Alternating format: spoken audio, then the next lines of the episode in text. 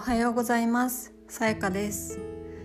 このポッドキャストでは一日一言私がランダムに選んだ言葉を皆さんにお届けしていきます。今日の一言はこちら。今日が人生で最も大切な日。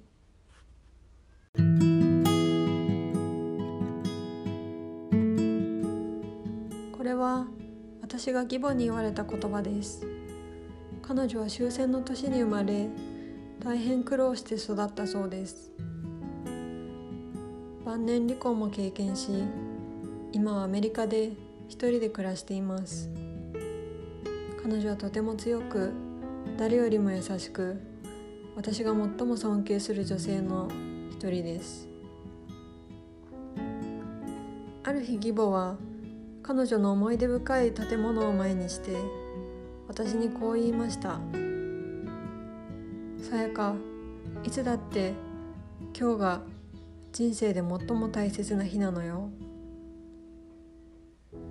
悔やむ過去も不安な未来も彼女にはあるでしょう。それでもこれからの過去や未来を作るのはいつだって今生きている今日。